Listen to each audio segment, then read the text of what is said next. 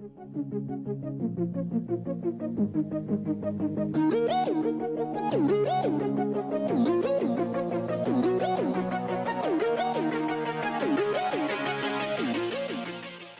to the SciDef Cybersecurity Podcast. I'm your host, Raymond Evans, and this is my co host, Michael Fairweather. We're here to provide you with cybersecurity news that matters to help you in the cyber realm. We are proud members of the Pod Bros Podcast Network. Check them out at podbros.com.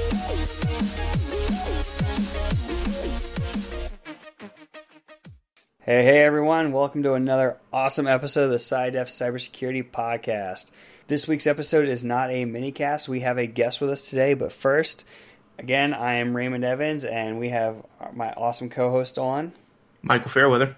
Michael, how's your week been? Pretty good. Pretty good. Right on, man. And our guest, if you're curious, because we're keeping you uh, on the edge there, is JP Bourget. JP, say hi to everyone. Good evening.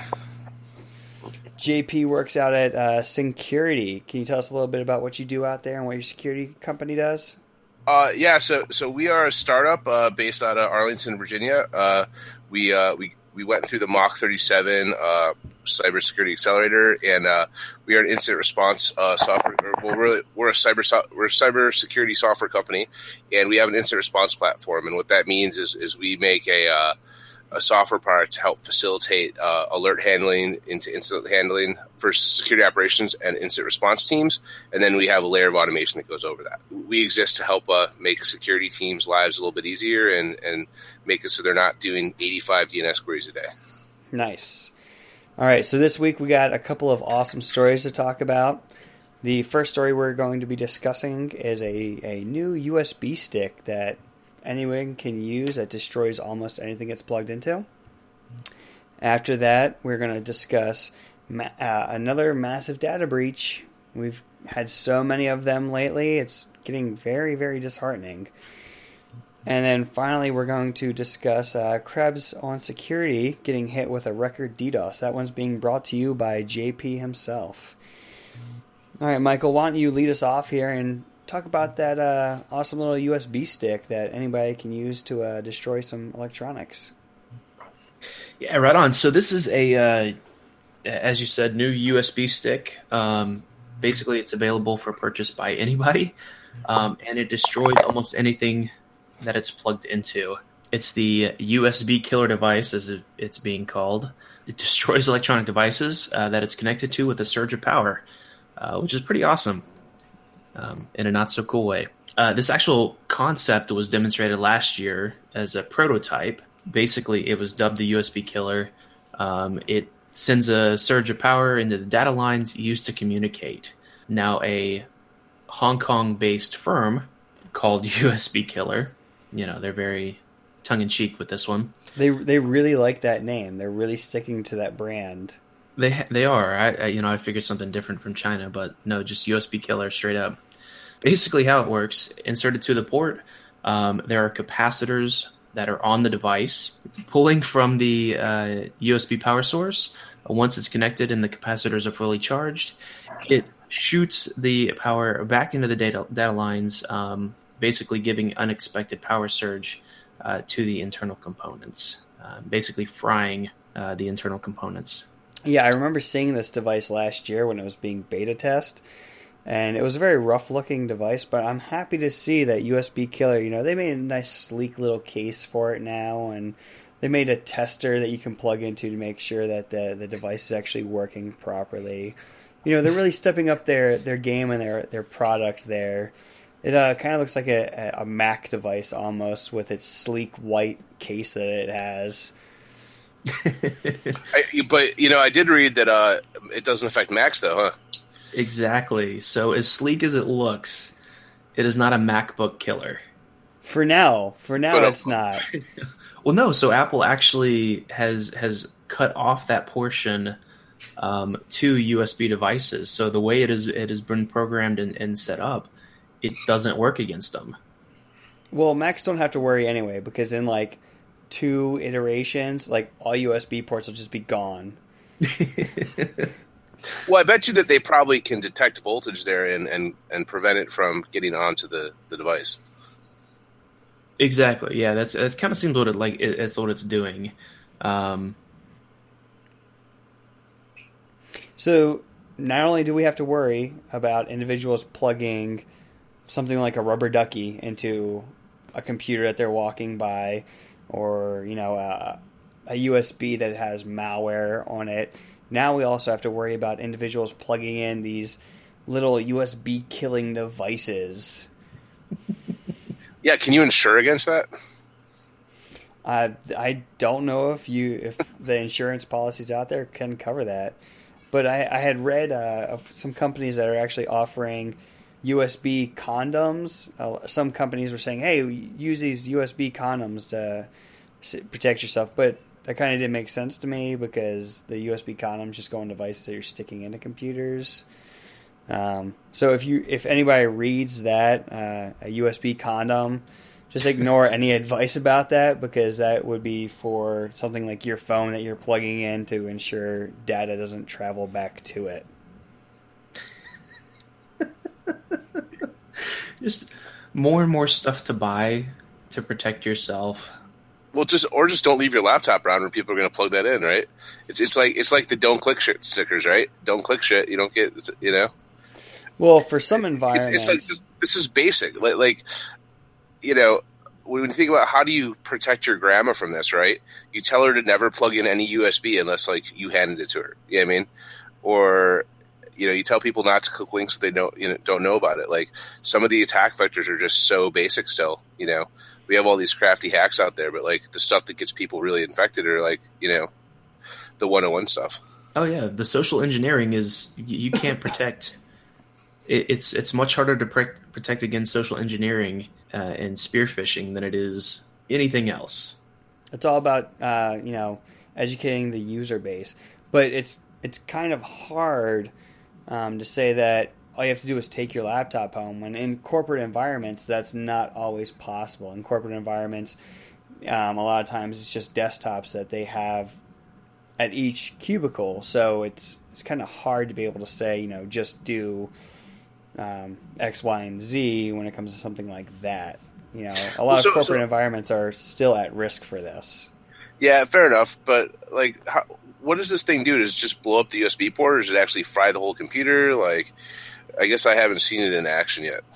Right. I definitely haven't seen it in action. Um, but is this game over, like for the computer, or is this like your USB port's fried? It, it from what I had read, it's game over for the the electronic device it plugs into, Huh. All right. not just the port. Yeah, I guess I don't know about enough about motherboards and stuff to like, you know. Good news you- is we we have contacted this company um, about possibly getting one of the devices to you know do some demonstrations on some old electronics I have. Um, so Maybe they'll send you a computer too. well, I got I got plenty of things I can fry here. So I did contact them. They told me that they currently have none in stock because they're just completely sold out, and uh, for me to reach back with them in about a week. So hopefully, in about a week, um, we will be putting up some what Let- Plus most likely two from Hong weeks. Kong, right? Yeah, mostly. Okay, okay, okay. More realistically, hopefully a month from now Yeah, like Thanksgiving. um, we'll be putting up some YouTube videos demonstrating the impact that this device actually has, which will be pretty cool to show off. yeah, I, I've got some stuff we can blow up for sure. Yeah, I want to see Sparks, man. Well, JP, you know, I'll invite you over to my house and we'll just plug in to a whole bunch of stuff and we can see things fry. All right. What are your opinions on this, Michael? Well, you know, like we, I did the hand clap thing again. Try not to do it. uh, you know, like we said, um, corporate world is going to be a lot different. But when you're working, you know, you're, you're worried about your personal device, the consumer device. Um, you know, like JP said, don't leave your laptop just sitting around. Um, you know, make sure that you have positive control of your devices, um, of where they are and where they're being stored. That's the biggest thing for consumers. Um, and if somebody shows up at your house like, "Hey, I got this cool new thing," you might not want to necessarily want to trust them in plugging in USBs into your computer. One you know what's interesting? What what if you catch the guy doing it to you? Like, is that is that a crime? I, I would think it would be a crime. Property. I think it's a crime.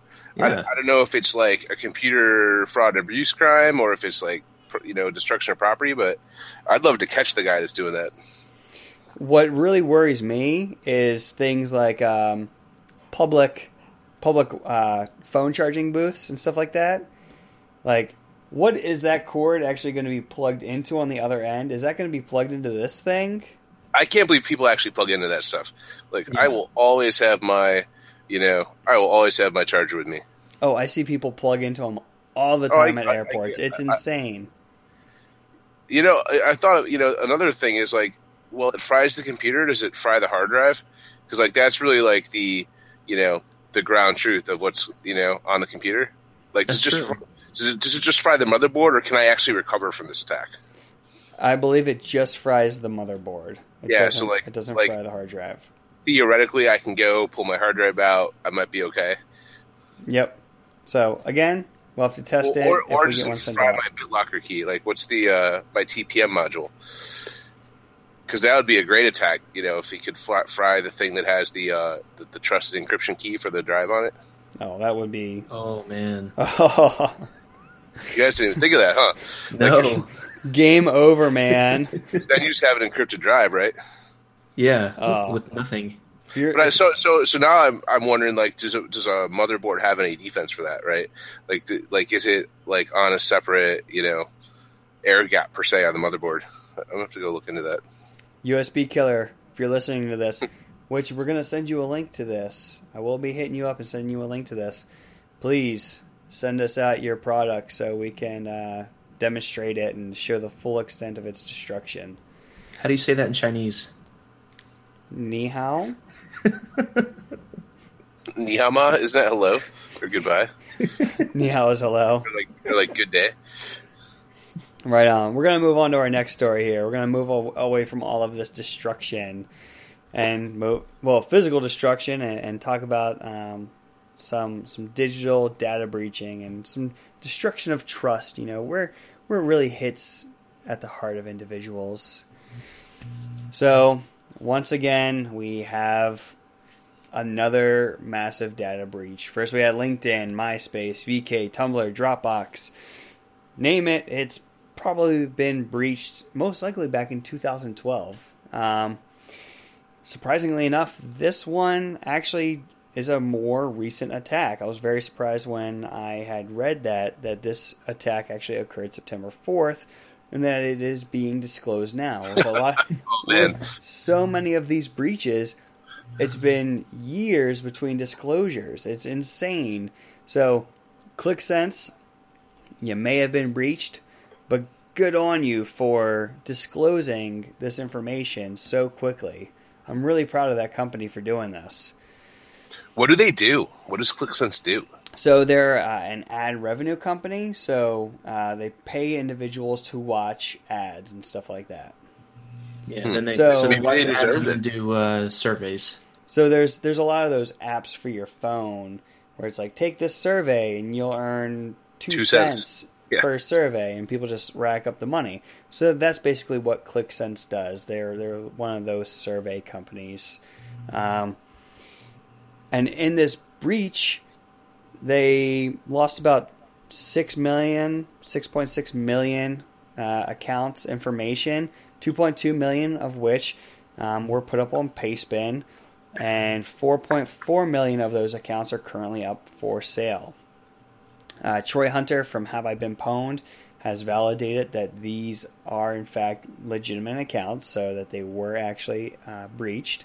I actually had a buddy who woke up to a uh, Have I Been Pwned email this morning notifying him that he was one of the victims of this attack, which is kind of funny. I, I, I, sent this article to you, and then today I'm scrolling through the Slack chat, and I'm like, oh, hey, I'm gonna talk about how you got pwned today. like I was just sitting here thinking, like, there's 6.6 million people who watch commercials for money. Like, anyways, Hey, they do it for like free in-game items, free gems and stuff all the time. Or to watch your favorite sitcom. Oh yeah, the the free uh, streaming on like NBC and CBS. They'll they'll shoot. oh no, but I th- oh I thought they actually like sat there and reviewed them and stuff.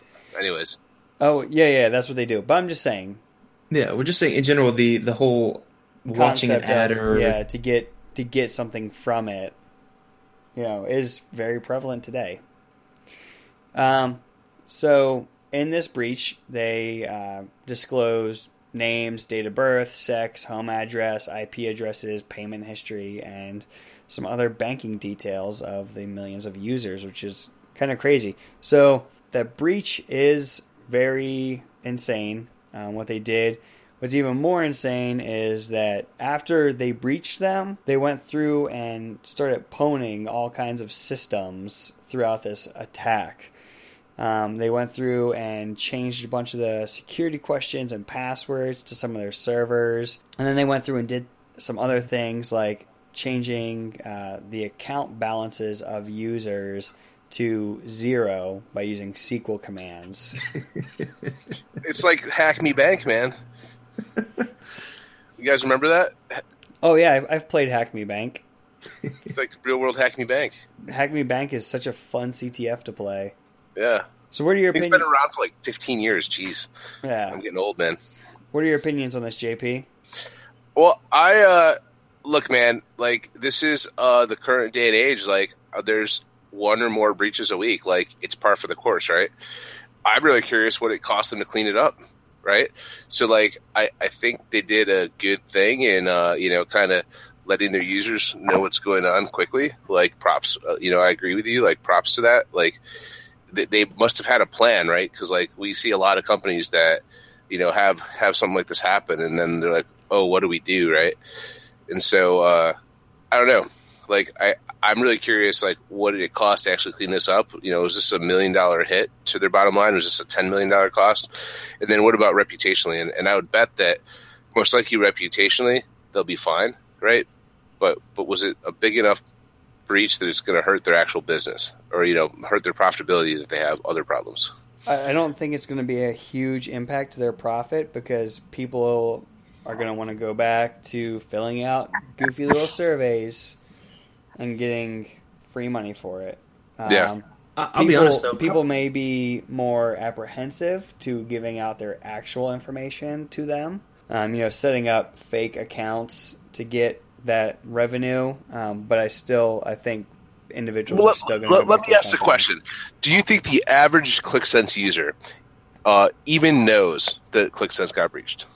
Oh no, no. Yeah, that's that's what I was getting ready to say. Is is most likely the people that are doing this don't even know that they're going through ClixSense to begin with. Yeah. So so even if they did, you know, we're to the point that it's par for the course for this stuff to happen. And if you think of like what got breached at ClixSense, um, it's most likely data that's replaceable. Uh, so when you look at like you know the all the breaches that happen, there's kind of like there's two types of identifying information. Stuff that you can change like a credit card like your social like uh you know your password. And then there's things you can change like the things that like they're who you are like your fingerprint. Like if your fingerprint gets stolen you can't change that right? If your date of birth gets stolen like you can't get a new one. Do you know i mean? So so i i kind of think that like credit cards and the things that are like replaceables like yeah that's a breach but like that's way less worse than if it was like you know medical information about me that's unique to myself Yeah. Well, they did they did say that the uh, the 4.4 million accounts that are left, the ones that are being sold off, um, actually include social security numbers. there was that breach, and there was also another attack recently on uh, on Krebs. Why don't you tell us about that, JP? Since you're the one that uh, brought that story to our attention. So you you're pretending like I remember what I read a few moments ago, but uh, that I can remember that far back. Uh, well, so I just saw an article come come through today about uh, you know, Krebs wrote a story about some guys who were um, selling DDoS services um, called VDOS, maybe uh, September eighth. It looks like, and then uh, you know on the, on the twenty first, he he posted that his his uh, site was under a six hundred sixty five gigabit per second of traffic uh, attack, and Martin McKeay, who is one of the uh, senior security guys over at uh, Akamai, said their previous largest attack that they've seen, and you guys know, you know, Akamai sees like two thirds of the internet traffic, the, the, the entire internet traffic. You guys know that? Yep. Yeah. um, the, le- the the next largest attack they'd seen was 336 gigs. So this is like almost double, and like that's a crap load of traffic, man. Like I don't know, it's just insane. Um, but what's kind of interesting is you know, so you kind of have you guys network guys. Yep. Yes. So you know you have like a SYN flood, um, uh, a get and post flood, which are you know SYNs like TCP type style flood. Get and post is HTTP. It looks like. Yep. But then they, they were doing um, GRE or generic routing encapsulation data packets and flooding that. And so I'm really interested in like how do you perform a GRE attack? Like I um, I'm not sure I've heard of that before, but also how you how do you kind of spoof that? Because like some of the other stuff, you know, you can have a fake return address. Oh yeah, Um, SYN's SYN's super easy to to pull off. Well, but the, you know, due to the design of the protocol, right? Yeah, yeah, yeah. right? So, so the protocol is designed in a way that makes that easy. But like, you know, doing GRE, I think you kind of have to like be provable to who you are for that protocol to work. But anyways, um, I, I, thought that those things were all pretty interesting. Um, just just the just the magnitude of it, and, and you know, one of the things that's been on my like list of things to learn about is like DDoS mitigation, and you know, what are the, some of the things you know that, that people do to uh, to handle that. But you know, I'll uh, no need to get in that side of it, but I just think it's huge that like this is like probably one of the biggest DDoS attacks that's ever been seen. Um, Yeah, it's insane. Uh, the the size, the scale of that botnet that they had to have had for this. Um, apparently, it was the Bashlite, uh, Torlus, uh, Gafgyt, uh, and Liz Lizkebab malware. Apparently, those are all the names that that one malware goes by. Um, but I'm really interested to know how many machines this malware was actually infected with, and you know the scope of that control. That that C2, oh man, that must have been insane to set up for this size of a botnet. But apparently, it's all Internet of Things based botnet. So we keep telling people, you know, Internet of Things is a dangerous, dangerous realm to get into, and we see from this attack here that you know they used an Internet of Things botnet to perform this attack, which is also another crazy aspect of this.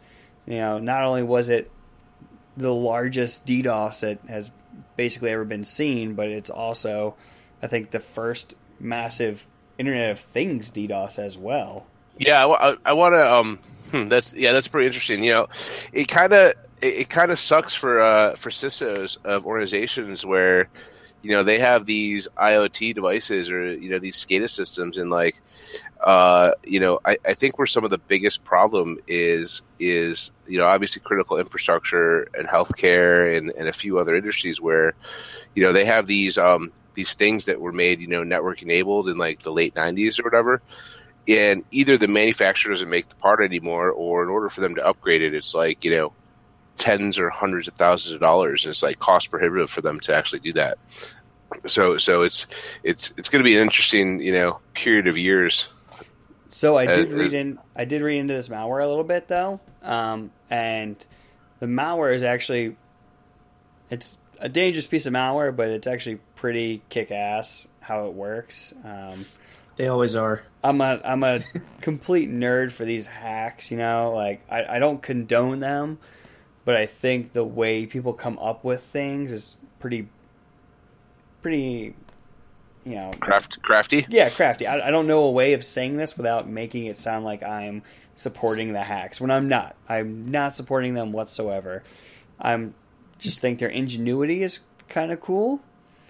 Um, but what this botnet well does, look man there's nothing wrong with like so so i think the characterization of hackers is like gets gets misrepresented right you know the like guys like us who are defenders right or we're trying to teach people how to defend like the the ingenuity of like wanting to know how something works in a way it wasn't designed like that's brilliant it's just when it's used for bad is like that's when it's frustrating right yeah. Yeah. So what this botnet does is not only will it perform these DDoS attacks from the, the command and control, um, and do what the command and control tells it tells it to do. But it also is out there scanning uh, for telnet servers and other Internet of Thing devices and SSH logins for other Internet of Thing devices, and it'll just brute force those logins until it gets into the device, and then sets up a new bot, and then now that new bot is going out and scanning for other Internet of Thing devices and doing the same thing over and over and over again. It's a self-propagating botnet. Yeah, and you know that's not the first thing they do that, right? There's been stuff that does that before. Yeah, yeah, but this one's doing it very well. Yeah. I mean, from the the size of this DDoS, this is a monster of a botnet, Oh yeah, it's I'm sure, man. and the fact Like, that it, well, it know, hasn't the- been caught already, like that's a Well, actually, there's something even more significant that we haven't mentioned yet. Is the fact that in many DDoSes you'll see amplification attacks. So, like, they'll send a DNS query that results in like a much larger response, for example. And uh, according to uh, the article uh, on, or, well, you know, Krebs blog post is that they actually didn't see any amplification and it was still that big. So, so that's kind of another order of magnitude of like WTF. yeah. So, how do you protect yourself from this? Um, don't use Internet of Thing devices just yet, or if you do use Internet of Thing devices, lock it down. Um, set up your home firewall to not allow any kind of SSH from external IP addresses through your or router. or just don't yeah or just don't expose big uh, well-funded criminal syndicates on your personal website Th- that's also a big one. no but, but look brian does great work you know like he he he uh he, he does a good job i love reading his stuff He does, he does. And Brian, if you're listening, you're probably not, but if you are, We'll link you on the. We'll link you on Twitter. yeah, yeah, we're gonna link you. Um, we would love to have you on sometime to talk. Just doing, just doing tons of shout outs today. Send us free stuff. Come onto our podcast. I so when I when I read this story, JP, when you when you brought this up, I just thought of. I realize it's not just this, but I just thought about like thousands of people with the, you know, the fridges that order food for them online. They're like it takes the picture and you've got the screen. You don't even have an open have to open the door, and it's like, oh, what's in my fridge? Oh, what's expired? And it orders it for you. Just thousands and thousands of those, just like attacking his website I that was wanna- just a mental picture that I had of of thousands of fridges like sending out the the requests to the site. those those little Amazon buttons too. The ones that you can just like push and it automatically buys whatever product. Have you seen those before? Yeah, Yeah. Um, I want to. i know refuse i refuse to get that How, I want to know how vulnerable those are. I, I want to get one of those little buttons, like a Tide button, and just like try to break it. hack it have you guys played around with any of the apple homekit stuff yet I don't. I turn that Apple. stuff off. I, I use Apple, but I turn that stuff off. well but you only turn it on if you if you go buy a homekit compatible thing No, so my my phone, I I just upgraded to the iOS 10, and it was pre configured to be on. Well the going- app's installed but I, I think that you have to like do some work in order to like get it working Right. I just I'm I'm the type of person that if I'm not using something, I don't want it to just be automatically on. Like you Well, know, yeah, you phone and like- Wi-Fi and Bluetooth are on. No, that's why I have the surface area exposed right Exactly. Um, but you know, being being like the tech lover at heart, it, uh, I went out and bought some of the Apple HomeKit stuff over the weekend, and uh, I'm getting ready to install the ecobee thermostat. So it's kind of like a competitor to the Nest. Yeah. So so like when we all and what's cool like so so it's cool, and I'm sure like. It, you can hack the shit out of it, but apparently HomeKit did it right, and like everything's encrypted. I haven't had a chance to like mess with it to see what the traffic looks like, but uh, apparently, like you know, anything that connects with HomeKit has to support encryption. But uh, but you, you can do things like you can like leave your house and your your GPS on your phone realizes you've left and it turns your heat you know your AC or your heat off. Whenever you get within a mile of your house, it'll fire it up. You know, you can kind of schedule the lights to come on at like you know sun sunset and different things. So um, the, the the one that I want is like my uh my family continues to leave doors and windows open when the AC is running. So you can get you can get window and door sensors, right? Mhm. That know when the windows are open. So I want to when the windows are open or doors open, I want to turn the, turn the heat or the AC off so that I'm not paying to heat the outside. Yeah. You don't. I- you don't I like stuff like that. The outside. Nah. So I like stuff like that, but I am scared of it. Like, as someone who does this every day, like I don't want that. I don't want that attack surface into my home. So it it, it is kind of unnerving to be like, oh yeah, you know, I want to get the like. I like the idea of the nest. I I like the idea of being able to save money on my energy costs because you know it's controlled by Wi-Fi. You know, doing all these things like, oh, I left, I can turn it off. That's awesome, but I don't want that. Like at the end of the day, I'm the paranoid person who, like, just absolutely hates that kind of stuff. Even though I think it's awesome and I want one, I don't want one. I hate your stuff. I'm actually currently um, in the process of breaking, uh, well, exploiting the Wemo link. So that's something I've been working on lately. Is uh, the, the smart light bulbs, trying to do some nasty stuff with them. Let, let me know what you do, man. So, so I got one of those little Philips Hue hubs, and uh, so now we have a bunch of light bulbs all over the place. And the the coolest part about them is now they're all dimmable, and like they're not dim- dimmable sockets. Yeah. But uh, So shout out to my dad. He works for Philips. cool. Just That- uh, Don't he- worry, that that'll be edited out. he's not gonna he doesn't listen so it's fine um but no he he has some of those and actually that was the first it was funny he showed me a couple years ago um he was like hey mike come check this out i got these uh it's like we got these light bulbs and you know we put them in he had uh, he had thrown a baby shower for my wife um when we were having our daughter he's like, you know, I set the lights to pink and, you know, I set the, you know, it's all this cool stuff. And I said, that's awesome, dad. How secure are those? Like, let's, ta- let's take a look at it. Like, I didn't delve, dive into it or anything, but definitely, you know, even then was like, I want to, I want to know how this works. Like, let's check it out. Right on. But yeah, my dad, dad works for Philips. So he, uh, he had those a couple years ago.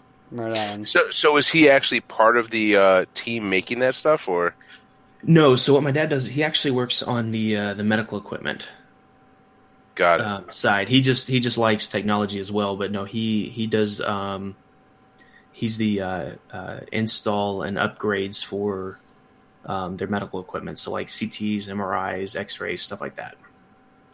Well, so I just found an article on Forbes. So, so now I'm like, well, how screwed am I that I'm doing all this HomeKit stuff? So a month ago, Marcus, a 31 year old man living in Springfield, decided to go all in on smart fi- uh, smart home.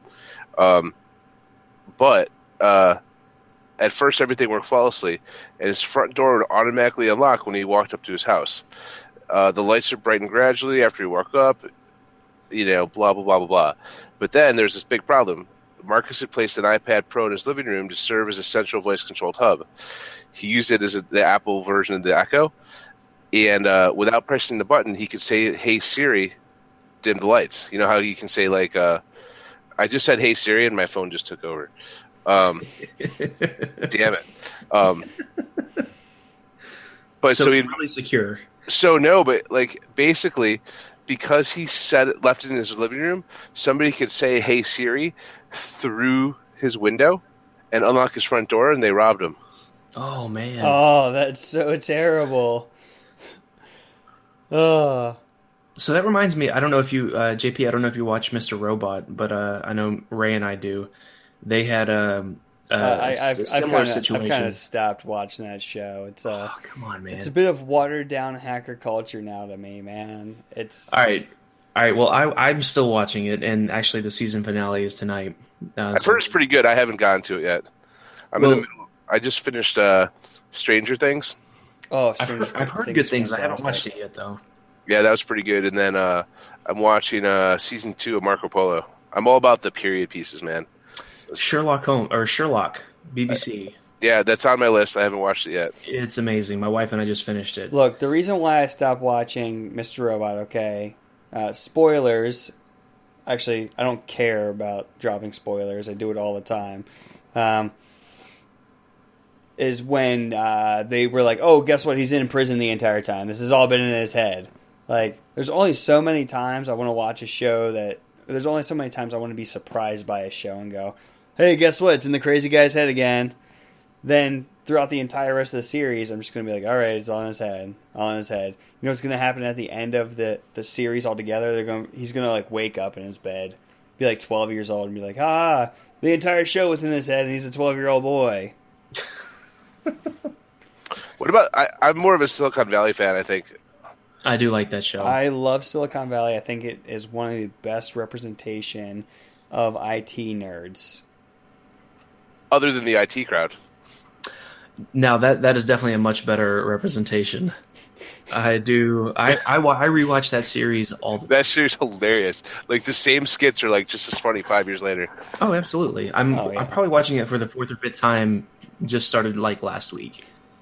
Um, but what I was saying about Mr. Robot, so I, I realized okay, so ne- now neither of you watch it anymore. But the- I've never seen an episode. So it Sorry to say. It is a very good show. Um, I definitely hear season one. ridiculous, I haven't seen the latest Star Wars yet. Because I've been so fucking busy. Like it came and it went, and I just haven't seen it yet.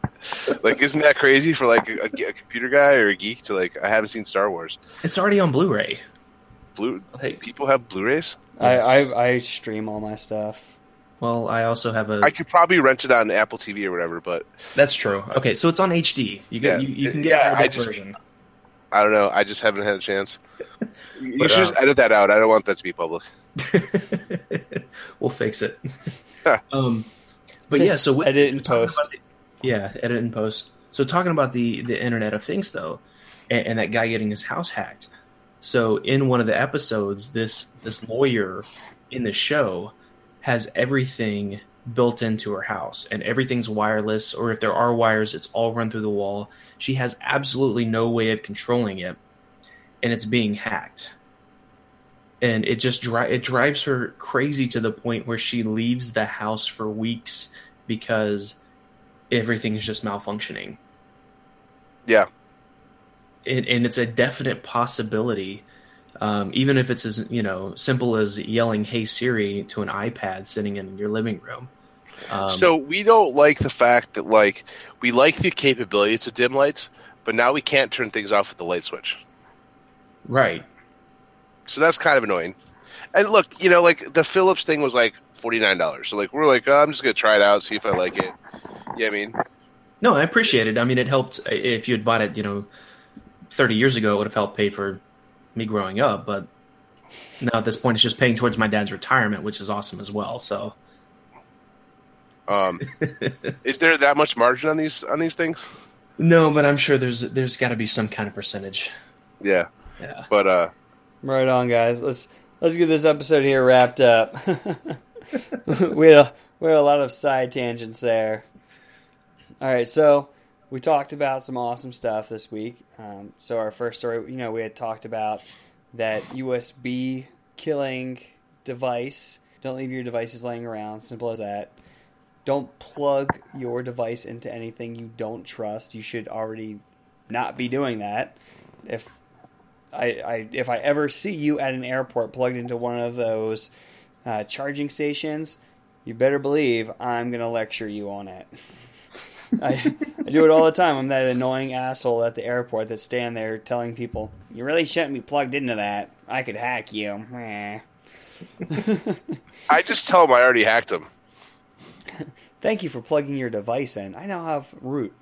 So our second story that we discussed was ClixSense and their massive data breach that they that had occurred, and you shouldn't be putting as much sensitive data on the internet as there was in this database because you can't trust anything online. You really can't. Um, we've seen these data breaches over the past couple of years, and I can't believe some of the things that people are still putting on the internet and doing on the internet. And then finally, we discussed uh, Krebs, Krebs on security being hit with a record DDoS, and I had suggested um, if you do buy a, an Internet of Things device, that you set up the proper rules on your router to disallow anybody to try to telnet into your network or SSH into any device on your network. Do you have any closing comments for us, JP? Any anything you want to tell the fans before we sign off here? Well, uh, I hope everyone's at DerbyCon this weekend. If you know, I know St. Louis is pretty close, right? And uh, what what do you guys like? Uh, maybe a three hour drive from uh, Louisville. Uh, yes, yeah, about that.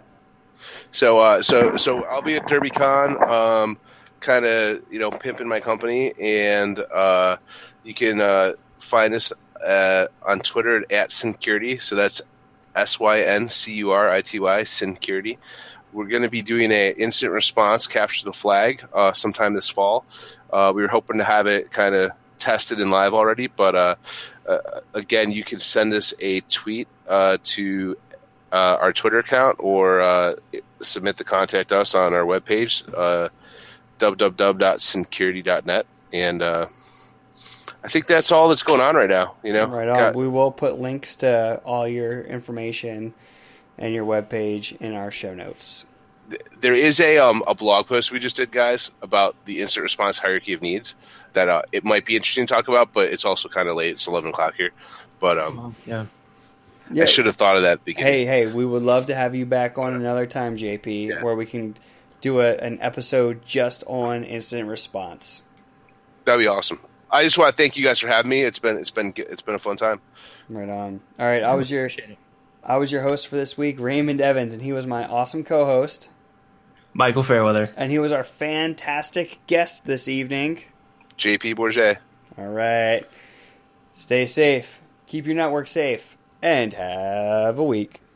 Have a week. Have a good week. Cybersecurity training has traditionally been really expensive and therefore too hard to come by for many people. The result of super high price training is a skill gap that has left the industry with over 1 million unfilled jobs, which is crazy. But Cybrary is working to change that. The cybersecurity training revolution has begun. Get free training courses and find jobs in the field at cybrary.it. Employers looking for cybersecurity talent can also post jobs there. So again, free cybersecurity training and jobs at Cybrary.